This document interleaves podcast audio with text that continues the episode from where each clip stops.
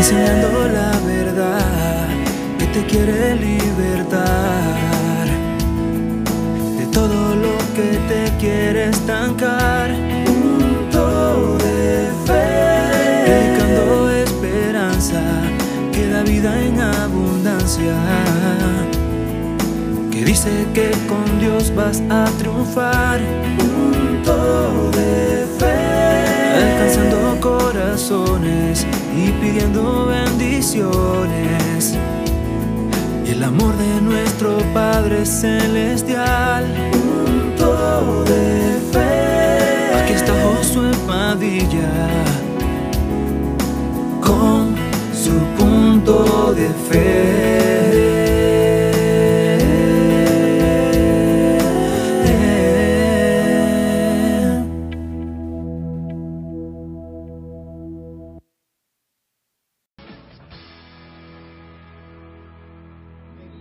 Salmo 42 al músico principal eh, de los hijos de Coré. Dice la palabra del Señor, como el siervo brama por las corrientes de las aguas, así clama por ti, oh Dios, el alma mía. Mi alma tiene sed de Dios, del Dios vivo. ¿Cuándo vendré y me presentaré delante de Dios? Es una pregunta. Y luego el salmista dice, fueron mis lágrimas mi pan de día y de noche, mientras me dicen todos los días, ¿dónde está tu Dios? Me acuerdo de estas cosas y derramo mi alma dentro de mí, de cómo yo fui con la multitud y la conduje hasta la casa de Dios, entre voces de alegría y de alabanza del pueblo en fiesta. Y luego hace una pregunta, ¿por qué te abates, oh alma mía, y te turbas dentro de mí? Y le dice, espera en Dios, porque aún he de alabarle, salvación mía y Dios mío. Dios mío, mi alma está abatida en mí. Me acordaré por tanto de ti desde la tierra del Jordán y de los hermonitas desde el monte de Misar. Un abismo llama a otro a la voz de sus cascadas. Todas tus ondas y tus olas han pasado sobre mí. Pero de día mandará Jehová su misericordia y de noche su cántico estará conmigo y mi oración al Dios de mi vida. Diré a Dios, roca mía, y luego hace la pregunta, ¿por qué te has olvidado de mí? ¿Por qué andaré yo enlutado por la opresión del enemigo? Como quien hieres mis huesos y mis enemigos me afrentan diciendo cada día, ¿dónde está tu Dios? Y luego dice, ¿por qué te abates, oh alma mía? ¿Y por qué te turbas dentro de mí? Espera en Dios, porque aún he de alabarle, salvación mía y Dios mío. Un salmo conocido, la mayor parte solamente su versículo número, eh, quizás su versículo número eh, uno será uno de los, de los más comunes y luego, por lógica, el último versículo, un versículo muy conocido, pero de un, de un salmo o de una, las palabras de un cantor, de un músico, expresando el dolor, eh, el abatimiento, la desesperación, la angustia, eh, a veces la falta de oír la voz de Dios, el deseo de oír algo, saber algo, entender algo, y que de una manera o de otra Dios eh, decide no contestar. Una, creo que sería la película repetida de muchas ocasiones nuestra vida diaria. Quizá eh, no podemos entender del todo el dolor del salmista, pero yo creo que en algún momento, de alguna manera, en algún momento de nuestra vida, hemos llegado a sentirnos como este salmista.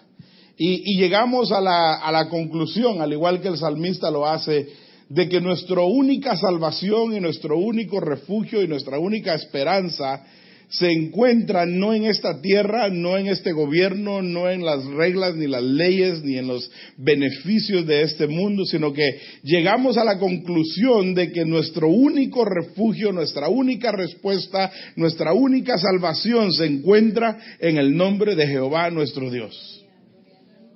Ahora, eso es un proceso largo. Decirlo es bien corto.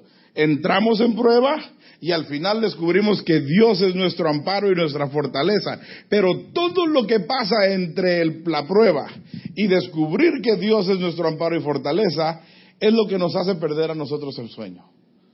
Es lo que nos desespera, es lo que nos hace hacernos las preguntas que el salmista se hace en esta ocasión y es lo que nos lleva a veces a momentos de hacer las preguntas de la vida cuando decimos, ¿será que Dios me está escuchando?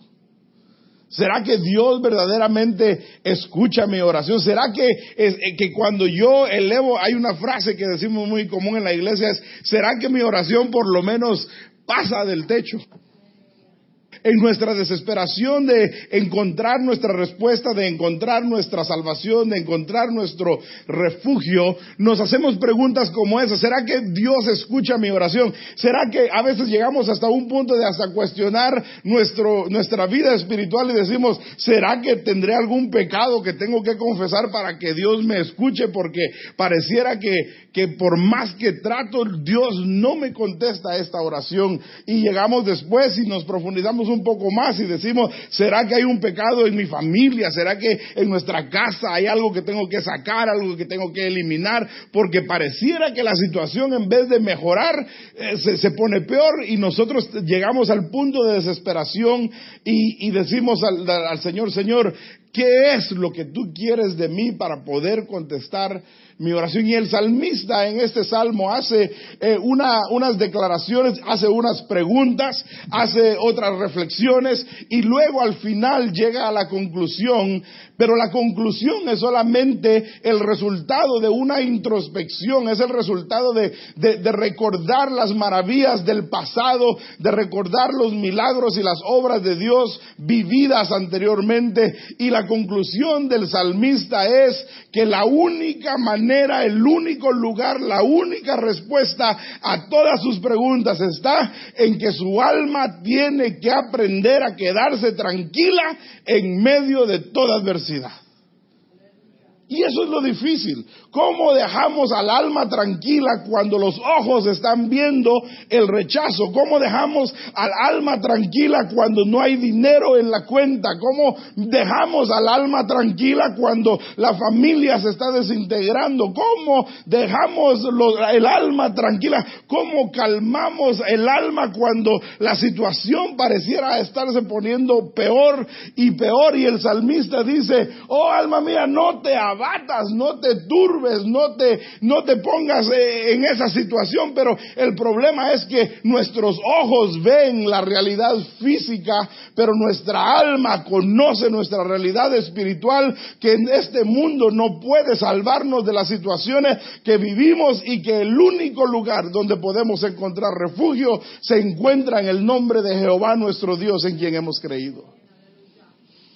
Hay una, la, palabra de, de, la teología, hay una palabra que se llama dicotomía, es la, la, la la manera en que nosotros estamos divididos. Hay una división, nosotros tenemos una dicotomía, tenemos un área carnal y tenemos un área espiritual. El hombre de la carne quiere hacer las cosas de la carne. Yo quiero defenderme, yo quiero otro trabajo, yo quiero salvar la situación, yo quiero pelearme hasta que haya justicia, yo quiero, ese es el hombre carnal. El alma dice, voy a esperar en Jehová, en Jehová solo estaré confiado. El que habita al abrigo del Altísimo morará bajo las y luego el de la carne se vuelve a meter y dice, no esperes, mete las manos, contesta tú, métete tú, haz algo tú. Y el del Espíritu dice, no, Jehová es mi pastor y nada me faltará. En lugares de delicados pastos me hará descansar. Y se vuelve a meter la carne y dice, pero tienes tres meses de no descansar, no puedes dormir, no concilias el sueño, haz algo, tú sabes, tú tienes algo que puedes decir. Y luego el alma viene otra vez y el, área espiritual viene dice, no, no, no, no, la venganza es de Jehová, el Señor vengará a mis enemigos. Y luego viene la carne y dice, sí, pero ¿cuánto tiempo vas a esperar? ¿Vas a dejar que te sigan tratando así? Es la pelea, es la lucha entre la carne y el espíritu, entre el alma turbada y el alma calmada. Y el salmista dice, nuestro refugio, nuestra esperanza, nuestra calma no está en que tanto nuestra alma esté abatida, sino en descansar descansar el alma sabiendo que Dios es justo y que Él traerá toda cosa a juicio, sea buena o sea mala. Una pelea de todos los días. Nos pasa el domingo después de un buen culto. Nos pasa en la noche donde hablamos en lenguas. Nos pasa en la mañana después de haber orado por los hijos y mandándolos a la escuela, al nomás voltearnos a preguntar qué quieres de desayunar, se mete el chamuco. Nos pasa entre una luz roja y una luz verde. Nos pasa entre un buen día de trabajo y un mal fin de semana. Nos pasa todos los días de la vida y el salmista llega a la conclusión y empieza su salmo diciendo, como el siervo brama por las corrientes de las aguas, así clama por ti, oh Dios, el alma mía.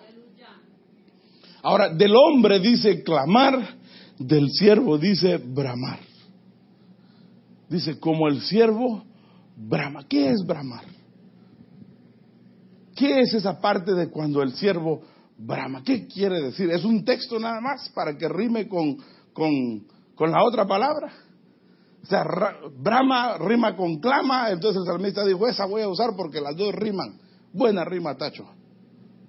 No, bramar, el animal brama, lo que está diciendo es, el animal, el ciervo es un animal, no es, note que la palabra siervo con S está hablando de un ciervo, la palabra siervo con C es un animal. Y dice, así como el ciervo, el ciervo es un venado, es, como, es de la familia de los venados, el, el es un animal que, que, cuando corre brinca y salta, no, no corre normalmente como los otros animales, pero el ciervo tiene una peculiaridad, que el ciervo de vez en cuando le da sed, pero el ciervo es bien especial y el ciervo no le toma agua de un lago. El siervo no le toma agua de la parte de abajo de un río, porque ya se revolvió, ya se ensució, ya se metió entre las piedras, ya pasó entre las piedras mohosas, ya. Entonces, el siervo, la peculiaridad del siervo es que el siervo no toma agua de cualquier lugar, sino que el siervo se va al nacimiento del río y de ahí toma sus aguas para saciar su sed. El siervo no le toma agua del lago porque el agua del lago está sedentaria, no se mueve, eh, obtiene eh, cosas que no tiene el agua fresca. El siervo no toma agua de río porque en el río lavan la ropa y la que llega abajo ya lleva jabón. El siervo se va hasta su nacimiento. El siervo no, no, tiene ganas de tomar cualquier agua. El siervo no tiene ganas solamente de tomarse una Coca-Cola. El siervo brama. El siervo tiene una, es, un, es un, un, querer, un deseo interno de conseguir algo, no solamente que le moje la lengua, sino que le sacie su sed. Y el salmista dice, así como el siervo no se conforma con cualquier agua, así como el siervo no toma del agua del lago, así como el siervo no se va a cualquier riachuelo y toma, así como el siervo se va y busca las aguas más limpias, así como ese animal hace, así Señor mi alma no descansa con cualquier agua, no descansa con cualquier canto, no descansa con cualquier palabra. Yo quiero encontrar la fuente de palabra de vida que llegue y me llene. No quiero solamente tomar agua, quiero saciar la sed de mi alma. Y como el siervo no descansa hasta encontrar el agua más limpia, así clama por ti, oh Dios, el alma mía. El siervo tiene la peculiaridad de que el siervo busca el río, pero no para tomarse el agua, sino para seguir su curso hasta llegar a su fuente. El siervo encuentra el agua y el siervo no dice, ya la encontré. El siervo dice, ya encontré el agua que busco, pero no es esta la que yo quiero. Yo quiero la que viene del original, la que viene de allá del nacimiento, la que tiene la pureza que viene desde allá, la más filtrada. ¿Usted no le ha pasado últimamente que usted ya no toma agua de chorro? Ya no tomamos agua de chorro y nos han vendido 80 mil marcas de agua purificada y dice Osarca y nos ponen una foto de unas piedras y un agua que viene y una catarata. Vaya a verle en el label de atrás y va a ver de dónde viene el agua Osarca. Pero no la tomamos.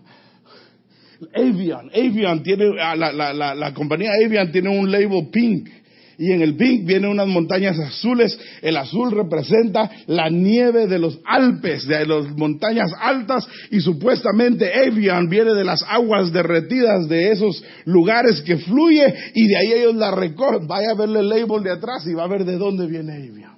Pero nos han vendido la idea, esta es más purificada. Ahora, algunos de nosotros la buscamos por precio, no por marca. Media vez venga en botella, es purificada y a veces es purificada en filtros humanos, no viene de la fuente original, pero nos han vendido la idea de que el agua de botella es más pura. Es más, nosotros aquí en la iglesia tenemos eh, el, tanque de agua y el tanque de agua no lo llenamos de la manguera. Vamos a el kiosquito de ahí enfrente del car wash y pagamos para que nos den agua filtrada porque queremos agua que nos haga bien. Y no tiene nada de malo. Pero qué bueno fuera que nuestra alma buscara el mismo bienestar. Que nuestra alma no se conforme con un salmo al día. Que nuestra alma no se conformara con un programa radial. Que nuestra alma no se conformara solamente con un cántico de Marcos. Póngale el apellido porque ahora hay Aroide, Barrientos, Witt, eh, un montón de Marcos que hay. Escoja su Marcos y a ese póngale. o sea, qué, bueno fuera que nuestra alma no se conformara solo con el miércoles. Qué bueno fuera que nuestra alma no se conformara solo con el domingo en la tarde, sino que nuestra alma diga, así como el siervo casi se muere. Hermano, ¿sabe qué es la peculiaridad del siervo? Que el siervo, si tiene que casi morirse por encontrar el agua que que está bramando. O sea, hay una cuestión de querer agua y hay una cuestión de bramar por el agua. O sea, es una, es ese deseo, en inglés la, la palabra es panting. When you pant, you're going, that's panting. When you're so tired, cuando estás tan cansado que se te sale la lengua y, y es una cuestión de que algo se toma. ¿No le ha pasado que ha salido de una operación, los que lo han operado y usted se levanta? Eso es bramar, eso es, eso es sentir así de, de algo, deme en hielo, deme en agua, pero deme en algo, tengo seca la garganta, ah, necesito algo de tomar y el animal así dice, dice, necesito agua fresca. Qué bueno fuera que nuestra alma, como el salmista dice, así como el siervo casi se muere por esa agua, así se muere mi alma por estar delante de tu presencia. O sea, es, una, es una, una, una, manera figurativa de nosotros entender que nosotros fuera del plan de Dios no somos nada. El Señor Jesús dijo en el libro de, de San Juan capítulo 15, dijo, miren, apartados de mí, ustedes no pueden hacer nada. Y luego el salmista dice, mi alma tiene sed y tiene sed de Dios. Pero no te bien lo que dice, pero del Dios vivo. Le puedo explicar qué quiere decir esto. En este tiempo, cuando el salmista está escribiendo, como lo hay el día de hoy, habían cristianos wishiwashi que todavía tenían diosesitos escondidos entre sus carpas todavía traían costumbres de Egipto, todavía traían costumbres de las tierras de los, de los inconversos que habían conquistado. Y todavía tenían hábitos de una vida pasada. Y todavía venían acarreando diosesitos, estatuas, que se le acercaban y les pedían para que les contestaran. Y el, el escritor dice, mi alma tiene sed de Dios, pero no de los de palo, ni de los de yeso, ni de los de, ni de los de barro, ni de los de... Mi alma tiene sed de Dios, pero tiene sed del Dios que está vivo. Pero qué bueno fuera que nuestra alma no se conforme con un salmo al día. Que nuestra alma no se conformara con un programa radial. Y el, el escritor dice, mi alma tiene sed de Dios, pero no de los de palo, ni de los de yeso, ni de los de, ni de los de barro, ni de los de... Mi alma tiene sed de Dios, pero tiene sed del Dios que está vivo. El que responde, el que escucha, el que, el que entiende, el que calma mi alma, el que sacia mi sed, tiene sed del Dios vivo. Y luego hace la pregunta y dice, ¿cuándo vendré? ¿Cuándo vendré y me presentaré delante de Dios. Es decir, ya no aguanto las ganas de ir a la iglesia y presentarme y encontrarme con el Dios vivo sea, no es una pregunta de decir, a ver cuándo puedo ir. No, es una cuestión de decir, ya no, ya no aguanto, estoy desesperado, estoy anhelando que llegue el miércoles, el jueves, el domingo, el día que, que tenga la oportunidad de presentarme delante de Dios. No me voy a salir temprano, no voy a ir al baño 20 veces, no voy a ir a buscar un, un negocio, no voy a ir a pasar un tiempo ahí a ver para que no, no, ¿a cuándo me llegaré y me podré presentar, no, que, que el pastor predique corto para que abra el altar, porque yo no tengo ganas de más que estar en la presencia de Dios y experimentar su amor, su gracia, su misericordia. Es una cuestión de decir, tengo hambre, tengo sed, tengo deseo, pero quiero llegar a la fuente.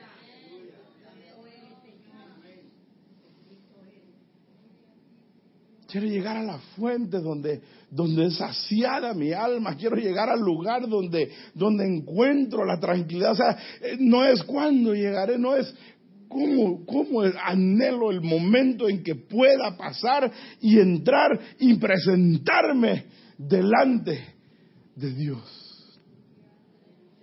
No me voy a quedar en la puerta platicando, no me voy a quedar afuera, así es. No, voy, no, no, no. Quiero llegar lo más pronto y estar en su presencia.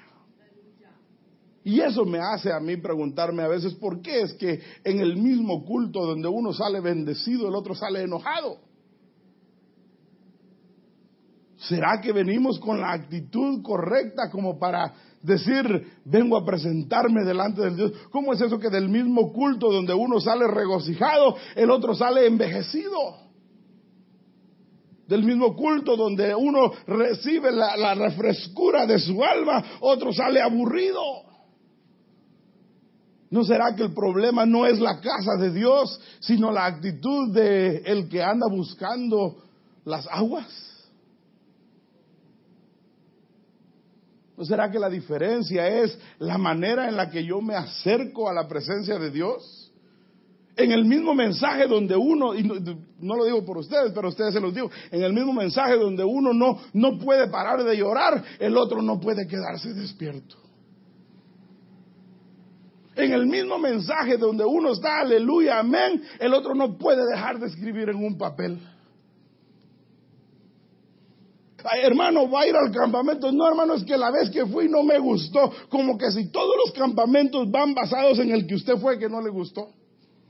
Como que no hay nuevas misericordias cada mañana, como que no hay nuevas obras de Dios cada mañana, como que no hay cosas buenas cada mañana. Hermano, va a ir a la convención. No, hermano, es que la última vez que fui y, medimos todo en el pasado. Hermano, y no va a ir al... No, hermano, es que cuando... La, entonces, una cuestión, ¿no será que el problema es la manera en que nos acercamos a la fuente? ¿No será que algunos se toman cualquier agua? Y otros solamente quieren del agua buena. ¿No será que unos van y dicen, no, no, no, no me hable, no me busque, no me, yo vengo a adorar a Dios. Mi papá tiene, tiene la costumbre y tenía la costumbre y de niño me caía mal, pero ahora la entiendo en que siempre no, de la segunda, si se sentaba en la tercera fila y se sentó bien atrás.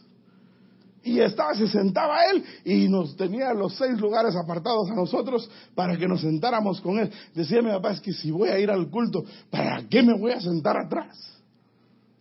No será la, la, o sea, no será, sería la actitud de decir, me, me tocó sentarme atrás porque tuve tráfico, porque llegué o porque pasó, pero no, no, no, no ha venido nadie. No será la actitud en la que nos acercamos al Señor, no será la manera en que, ah, es que el, domingo y es que uno sí y uno no, no y, luego el, salmista dice, dice, tengo un hambre, tengo una sed de estar con Dios, pero con el Dios vivo.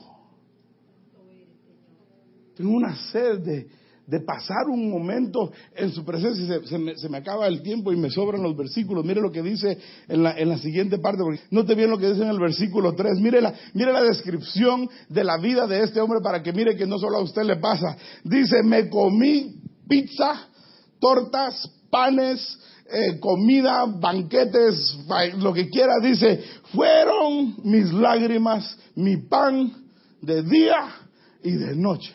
En la mañana chillaba, en la tarde chillando, en la noche chillando. Llora y llora y llora y yo nada me calma. Me dicen que ya va a regresar y no regresa. Me dicen que ya va, se va a acabar y no se acaba. Me dicen que ya viene el cheque y no llega. Me dicen que ya se va a mejorar y no se mejora. Me comí mis lágrimas de día y de noche. Me levanto y me cae y me cae aquí al lado y solo porque es una, no me paran las lágrimas. Me acuesto así me viene la lágrima y, y me las como de día y de noche porque la situación está tan horrible y no aguanto las ganas en que abran el templo para estar delante de Jehová nuestro Dios. Es lo que quiere decir. El salmista es poético. Pero lo que está diciendo es, estoy chillando y chillando y chillando y chillando y llorando y llorando y llorando. Mi pan de día y de noche era pasármela llorando. Mientras me dicen todos los días, no que eres cristiano. No que vas a la iglesia. No que tu Dios todo lo puede. Es lo que dice ahí, mire. Mientras me dicen todos los días, ¿dónde está tu Dios? ¿Dónde está tu Dios? A ver, fuiste al doctor y te dijeron, ¿dónde está tu Dios? Fuiste al trabajo y te dijo un compañero, ¿dónde está tu Dios? fuiste a hacer las taxas. Y te dijeron, y no que tu Dios te provee. Y tan confiado que estabas con que al venir el cheque, y este año no, ¿dónde está tu Dios?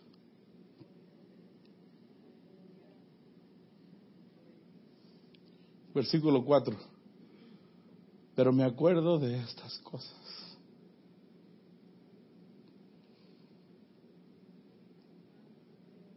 Me acuerdo que hace como 20 años, lo que el salvista está diciendo. Mire, dice, me acuerdo de estas cosas y derramo mi alma dentro de mí, de cómo yo fui con la multitud y la conduje hasta la casa de Dios. Es decir, me acuerdo que tuve buenos tiempos. Me acuerdo que cuando yo dirigía, la gloria de Jehová caía me acuerdo que no siempre he vivido como estoy viviendo, que hubieron tiempos donde la gente me escuchaba y me buscaba y cuando yo dirigía, es lo que está diciendo el salmista, yo los dirigía, yo los llevaba, yo los introducía a la casa de Dios, me seguían cantando hasta que llegábamos al templo, porque yo no sé si usted sabe esto, que los salmos estos normalmente eran repetidos y el pueblo seguía al salmista cantando y repitiendo, por ejemplo, alzado puertas vuestras cabezas y alzado vuestras puertas eternas y entrará el rey de gloria. Entonces el salmista decía, ¿quién es este rey de gloria? Y la congregación contestaba, Jehová de los ejércitos, Él es el rey de la gloria. Entonces él dice, yo antes dirigía al pueblo hasta la casa de Dios y me acuerdo que había momentos en que yo dirigía a la multitud y la conduje hasta la casa de Dios y entre voces de alegría y de alabanza del pueblo hacían fiesta y ahora me como mis lágrimas de día y de noche.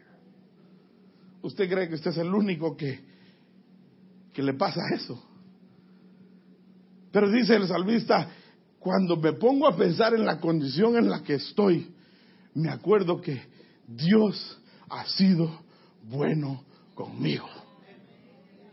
En otras palabras, el acordarse no es para decir, ah, eso fue lo que yo fui, no, el acordarse es para decir, esto se acabará, esto no será para siempre, este problema no me dominará, porque he vivido en la gloria de Jehová, he vivido en la presencia de Jehová, he vivido en los caminos de Dios, he servido en su casa, he dirigido su pueblo, he traído alegría he traído gozo a través de mi trabajo, de mi talento, de, de lo que yo hago, y así como el cielo brama por las corrientes de las aguas, anhelo volver a llegar a ese lugar otra vez.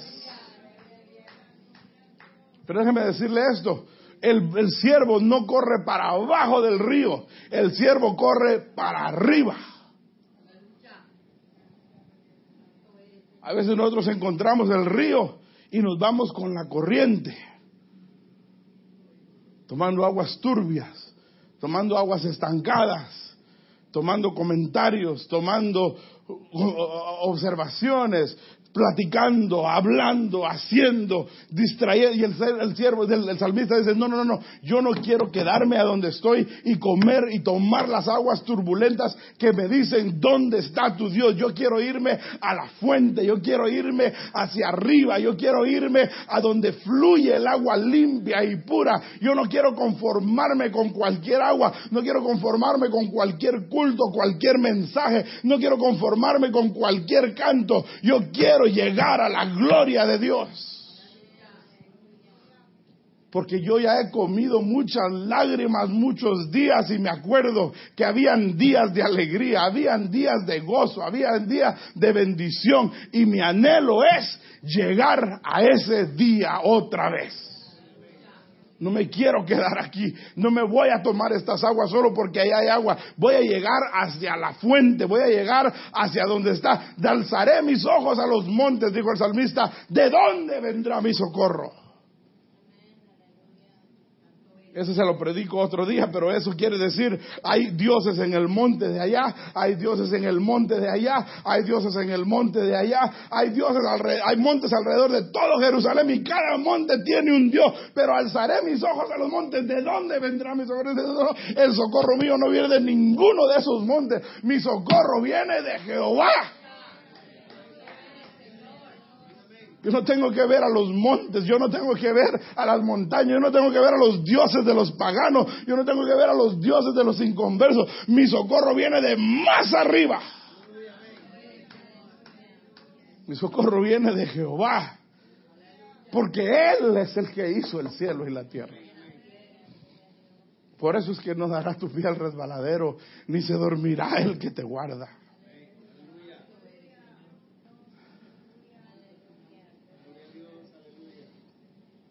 Me voy hasta el versículo 11 porque se me acabó el tiempo. Dice el versículo 10, como quien hiere mis huesos, mis enemigos me afrentan, diciéndome cada día, ¿dónde está tu Dios?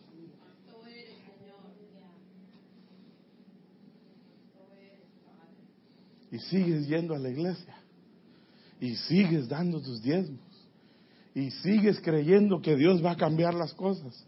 ¿Dónde está tu Dios? O sea, los que nos miran de afuera no lo entienden. No lo perciben, no lo conciben, no, no lo aceptan. Ellos dicen, pero este que tiene, que agarre el overtime que le ofrecen. Este que, tome la medicina, este, ¿por qué sigue así? Que lo mande, que deje que se lo arresten y que dice, no, yo sigo creyendo en que Dios todavía puede hacer algo. Y entonces le dice a su alma y dice, ¿por qué te abates, oh alma mía? ¿Por qué te turbas dentro de sí? Hay aguas difíciles y hay aguas turbulentas. Las aguas difíciles son manejables. Las aguas turbulentas no son manejables. Y hay cosas en el alma que nosotros podemos decir, me aguanto hermano, me estoy aguantando, estoy creyendo en el Señor, estoy confiando. Pero llega un momento donde el alma se está hundiendo y dice, y la gente me dice, ¿dónde está tu Dios? Y mis hijos me dicen, ¿dónde está? Mami, no hay pollo otra vez en la refri. Mami, solo hay frijoles. Mami, no miro mis snacks, no está mi yogur. ¿Se acuerda de esos días? y usted les decía a los hijos, es que no he ido a la tienda y usted sabía que era que no había ni para la gasolina para ir a la tienda. Pero cuando se acuerda usted que antes usted dirigía y usted tenía y usted ayudaba al pobre y usted daba misiones y, de, y entonces usted dice, ¿por qué te abates, alma mía? ¿Por qué te turbas contigo mismo? Y la palabra es, espera en Dios. Espera en Dios. Espera en Dios. Espera en Dios. Ahorita no hay alabanza en tu boca, pero espera en Dios. Ahorita no hay cántico nuevo en tu boca, pero no te desesperes, porque todavía hemos de alabarle. Ese es el momento cuando el cuerpo se junta y le dice al espíritu y el espíritu le dice al cuerpo, nosotros no confiamos como confían los hombres, porque los hombres confían en carros y en caballos, mas nosotros confiamos en el nombre de Jehová nuestro Dios. Y dice, no te abatas, alma mía, no te turbes dentro de sí, espera en Dios este no es el final, este no es el último día, este no es el último minuto. Alba, todavía hemos de alabarle. Ahorita no hay la manera de ver ni siquiera cómo, pero alma, hagamos un trato. Sufre mientras haya que sufrir, pero no te quedes ahí, alma mía. Llora cuando tengas que llorar, pero no te quedes ahí, alma mía.